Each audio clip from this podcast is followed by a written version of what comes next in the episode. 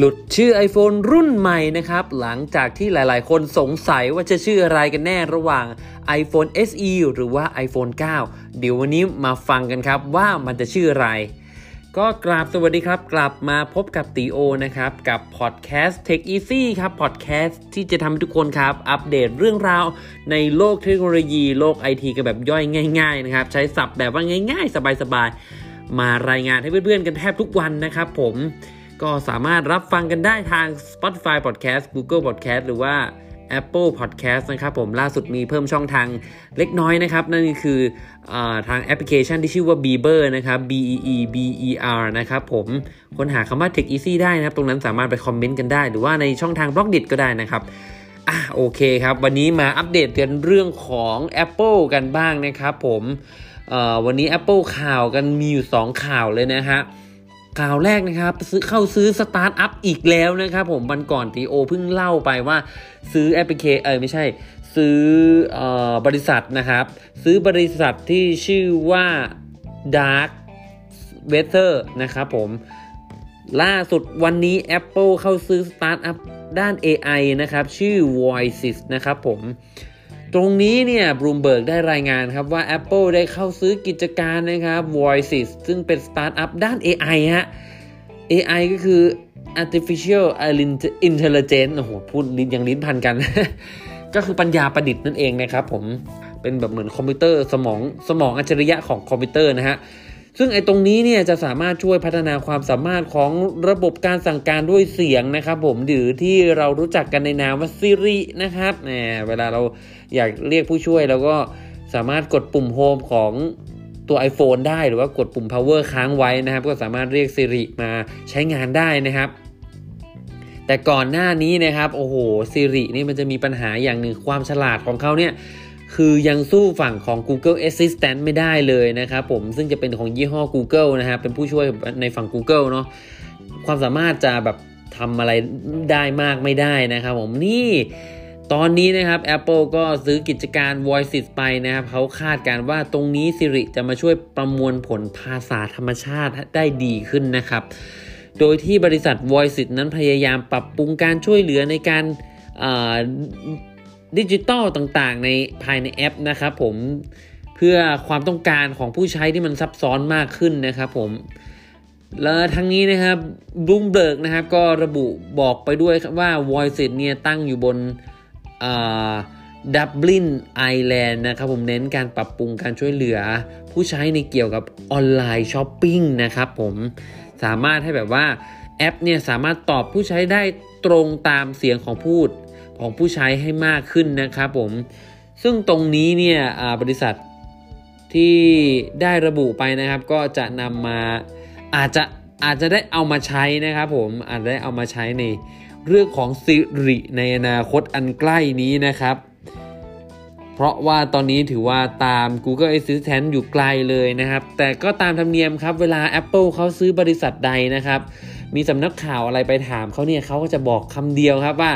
เออ Apple นะครับ ตอนนี้ก็ได้ซื้อบริษัทเทคโนโลยีมีขนาดที่มีขนาดเล็กมาตลอดนะครับผมโดยปกติแล้วเราจะไม่ได้มาคุยกันเรื่องเป้าหมายว่าเราจะเอาไปทำอะไรเราไม่บอกฮะก็สไตล์ของเขานะครับ ก็จะเก็บทุกอย่างไว้ให้เป็นความลับเพื่อเพิ่มความตื่นเต้นนะฮะอะโอเคครับผม จบในเรื่องของการซื้อสตาร์ทอัพนะครับ รอติดตามกันต่อไปว่า Apple จะเอา Voysis ไปทำอะไรกันแน่นะครับ หรือว่าจริง ๆ แล้วอาจจะไม่เกี่ยวกันเลยนะฮะ ก็หลังจากนี้ครับก็ยังมีข่าวเรื่องอื่นของ Apple นะครับ นั่นก็คือหลุดชื่อ iPhone ราคาประหยัดนะครับ หลังจากที่หลาย ๆ คนสงสัยกันมานานนะครับ ว่าจะใช้ชื่อว่าอะไรกันแน่นะครับผม เออ เขาก็สงสัยกันครับว่า เอจะใช้ iPhone 9 นะครับละสำนักข่าวบางสำนักข่าวบอกว่าจะใช้ชื่อ iPhone 9 นะฮะ แต่บางสำนักข่าวครับ ก็ระบุว่าจะใช้ชื่อ iPhone SE นะครับผม แต่ตอนนี้นะครับล่าสุด Apple ครับเขาได้หลุดมาเองนะครับผมในหน้าเว็บไซต์ของ Apple เลยนะครับ โดยที่ตรงนี้เนี่ยมันมีชื่อว่านะครับ iPhone SE นะครับนะมันไปหลุดตรงไหนนะครับ มันไปหลุดตรงหน้าเว็บไซต์เเกี่ยวกับฟิล์มนะครับผมฟิล์มหน้าจอนะฮะ โดยที่ฟิล์มหน้าจอเนี่ยมันมีขนาด 4.7 นิ้วฮะ แล้วก็ฟิล์มตัวนี้เนี่ย Apple ก็เขียนว่า support iPhone 7 iPhone 8 แล้วก็ iPhone SE ซึ่งตรงนี้ครับ iPhone SE เนี่ยมันไม่มีหน้าจอ 4.7 นิ้วนะครับ มันเลยกลายเป็นว่าค่อนข้าง confirm ชื่อน่าจะ 100%แล้วนะครับสำหรับชื่อ iPhone ราคาประหยัดที่หลาย ๆ คนรอคอยกันอยู่นี้นะครับ ว่ามันชื่อ iPhone SE นะครับผม แต่ตรงนี้นะครับไม่ได้มีรายงานนะครับว่า หน้าจอ 5.5 จะมาด้วยหรือเปล่านะครับ หลายๆ คนก็รอ iPhone SE Plus หรือว่า iPhone 9 Plus นะครับ ตรงนี้ในช anel ของอติรีวิวเนี่ยได้ทำโพเอาไว้นะครับว่าใครรอหน้าจอขนาดเท่าไหร่กันบ้างนะครับ หลายๆ คนก็รอ 4.7 แต่ว่าส่วนใหญ่นะครับ จะรอหน้าจอ 5.5 นิ้วนะครับผม เออ ถือว่าเป็นความเเปลี่ยนไปมีมีการเปลี่ยนแปลงมากมากไปกว่าเดิมเมื่อก่อนโพนะครับจะเน้นไปที่มือถือหน้าจอ 4.7 นิ้วจะขายดีกว่าหลังๆนะครับ หน้าจอหน้าจอใหญ่เนี่ยได้รับความนิยมเป็นอย่างมากนะฮะตอนนี้โพก็ถือว่า 5.5 นิ้วเนี่ยได้คะแนนนำนะครับผมต้องรอดูว่า iPhone SE ในครั้งนี้เนี่ยจะมีหน้าจอ 5.5 หรือเปล่านะครับผม นอกจากนี้นะครับในเว็บไซต์ของ 9 to 5 Mac นะครับเว็บไซต์ชื่อดังของฝั่งเมืองนอกเนี่ยเขาก็ได้รายงานว่า iPhone หน้าจอ 4.7 นิ้วเนี่ยรุ่นใหม่เนี่ยกำลังจะเปิดตัวนะครับ แล้วก็จะใช้เลขปี 2020 แทน ถ้าเรียกยาวๆนะครับ ก็จะเรียกว่า iPhone SE 2020 นะครับผมเป็นตัวระบุรุ่นว่าเป็นรุ่นใหม่นะครับ แล้วก็มีสีนะครับมีอยู่ 3 สีนั่นคือขาวดำแล้วก็ Product Red นะครับผมมีความจุมาให้ตั้งแต่ 64กิก128กิกแล้วก็ 256กิกเลยนะครับผม ทั้งนี้นะครับ iPhone SE เนี่ยเปิดตัวรุ่นแรกนะครับในเดือนมีนาคมปี 2016 นะครับผมก็จะเป็นการนำสเปคของ iPhone ตัวล่าสุดที่เปิดปี 2015 ก็คือ iPhone 6s นะครับมาใส่นะครับเอาชิปต่างๆ เอาชิปรุ่นล่าสุดมาใส่ในมือถือจอเล็กเลยนะฮะก็คาดการนอกจากนี้นะครับ ก็คิดว่า iPhone SE 2020 เนี่ย ก็จะยังมาในรูปแบบของหน้าจอ 4.7 นิ้ว แล้วก็มีปุ่มโฮม นะครับผมต้องรอติดตามกันต่อไปนะครับ ว่าจะเปิดตัวเมื่อไหร่นะครับ แต่9 to 5 Max เนี่ยบอกว่าเร็วๆนี้อย่างแน่นอนนะครับผม อันนี้ก็เป็นเรื่องของมหากาศนะครับข่าวหลุดของ iPhone ราคาประหยัดนะครับ ราคาประหยัดก็ยังหมื่นหมื่นอัพอยู่ดีนะนะครับผมอันนี้ก็ถือว่าเป็นการอัปเดตของเรื่อง Apple นะครับ เดี๋ยวมาดู เรื่องเบาๆกันบ้างนะครับ ซึ่งหลายๆ คนก็เจอแต่เรื่องแย่ๆ ของสถานการณ์โควิดนะครับผมวันนี้ติโอจะพามาฟังในเรื่องของสถานการณ์ที่มันสดใสกันบ้างว่าเออในเรื่องแย่ๆเนี่ยมันมีเรื่องอะไรที่มันดีบ้างนะครับแอปแอนนี่นะครับผมบริษัทวิจัยการตลาดแอปนะครับเขาได้วิจัยการตลาดออกมาแล้วนะครับ ว่ารายงานข้อมูลแอปเกมของไตรมาสที่ 1 ปี 2020 นะครับ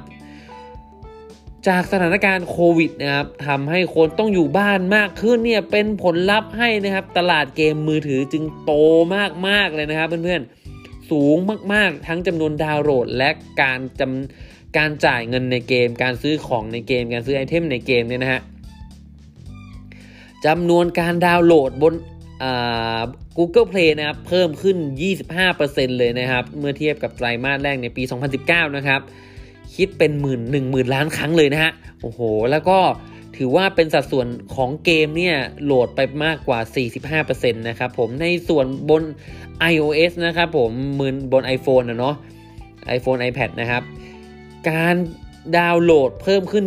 25%เหมือนกันนะครับ โอ้หรือว่ามีนัยยะสำคัญนะทำไมตัวเลขมัน 25%เหมือนกันแล้วเนี่ยถ้าตี 25%นะครับ ก็ถือว่ามากกว่า 3,000 พันล้านเออเดี๋ยวก่อนนะฮะเออใช่ละใช่ละฮะถือว่า เป็นเกมนะครับ35%นะครับผมแล้วก็ตัวเลขการจ่ายเงินเนี่ยนะครับคิดมูลค่ารวมไปแล้วมากกว่า6 7 หมื่นล้านดอลลาร์ หรือประมาณ 3 0 0แสนล้านบาทนะครับผมโอ้โห เยอะมาก ๆ เลยนะครับ เดี๋ยวมาฟังกันดีกว่าครับว่า หมวดสูงสุดเนี่ย มันจะเป็นหมวดอะไร เกมที่มียอดดาวน์โหลดสูงที่สุดในช่วงโควิด -19 ที่หลาย ๆ คนอยู่บ้านเนี่ย หลาย ๆ คนคงคิดว่าจะเป็นเกม อ่า เป็นเกมแนว ROV นะ MOBA ใช่ไหมครับ หรือว่าจะเป็นเกมแนวเกมเกมแนว shooting ซึ่งจริง ๆ แล้วผิดนะครับผม เป็นหมวด puzzle นะครับผม เป็นหมวดแบบว่าปริศนาต่างๆนะให้เรามาแก้ไขปัญหาต่างๆนะฮะ อ่า เป็นการใช้สมองนะครับผม เออ งงมากเลยตอนแรกติโอคิดเนี่ยติโอก็คิดว่าน่าจะเป็นเกมแบบแนว ROV แบบว่า MOBA อย่างนี้นะฮะหรือไม่ก็เกม shooting ใช่ไหมครับปรากฏว่าเป็นเกมลับสมองนะฮะเป็นเกมแนว puzzle โดยเกมอันดับหนึ่งนะครับ ชื่อว่า Brain Out นะครับผมทั้งใน Android และใน iOS เลยนะ โอ้โห เกมนี้มันสุดสุดจริง ๆ ในส่วนเกมที่มีการใช้จ่ายเงินมากที่สุดนะครับผมก็คืออเกมที่ชื่อว่าเกม for Peace นะครับผมหรือว่าเกมที่มาแทน PUBG Mobile ในจีนนะครับนะก็คือเหมือน PUBG Mobile นะฮะและเกมที่มีผู้เล่นมากที่สุดก็ PUBG Mobile นะครับผู้เล่นเยอะ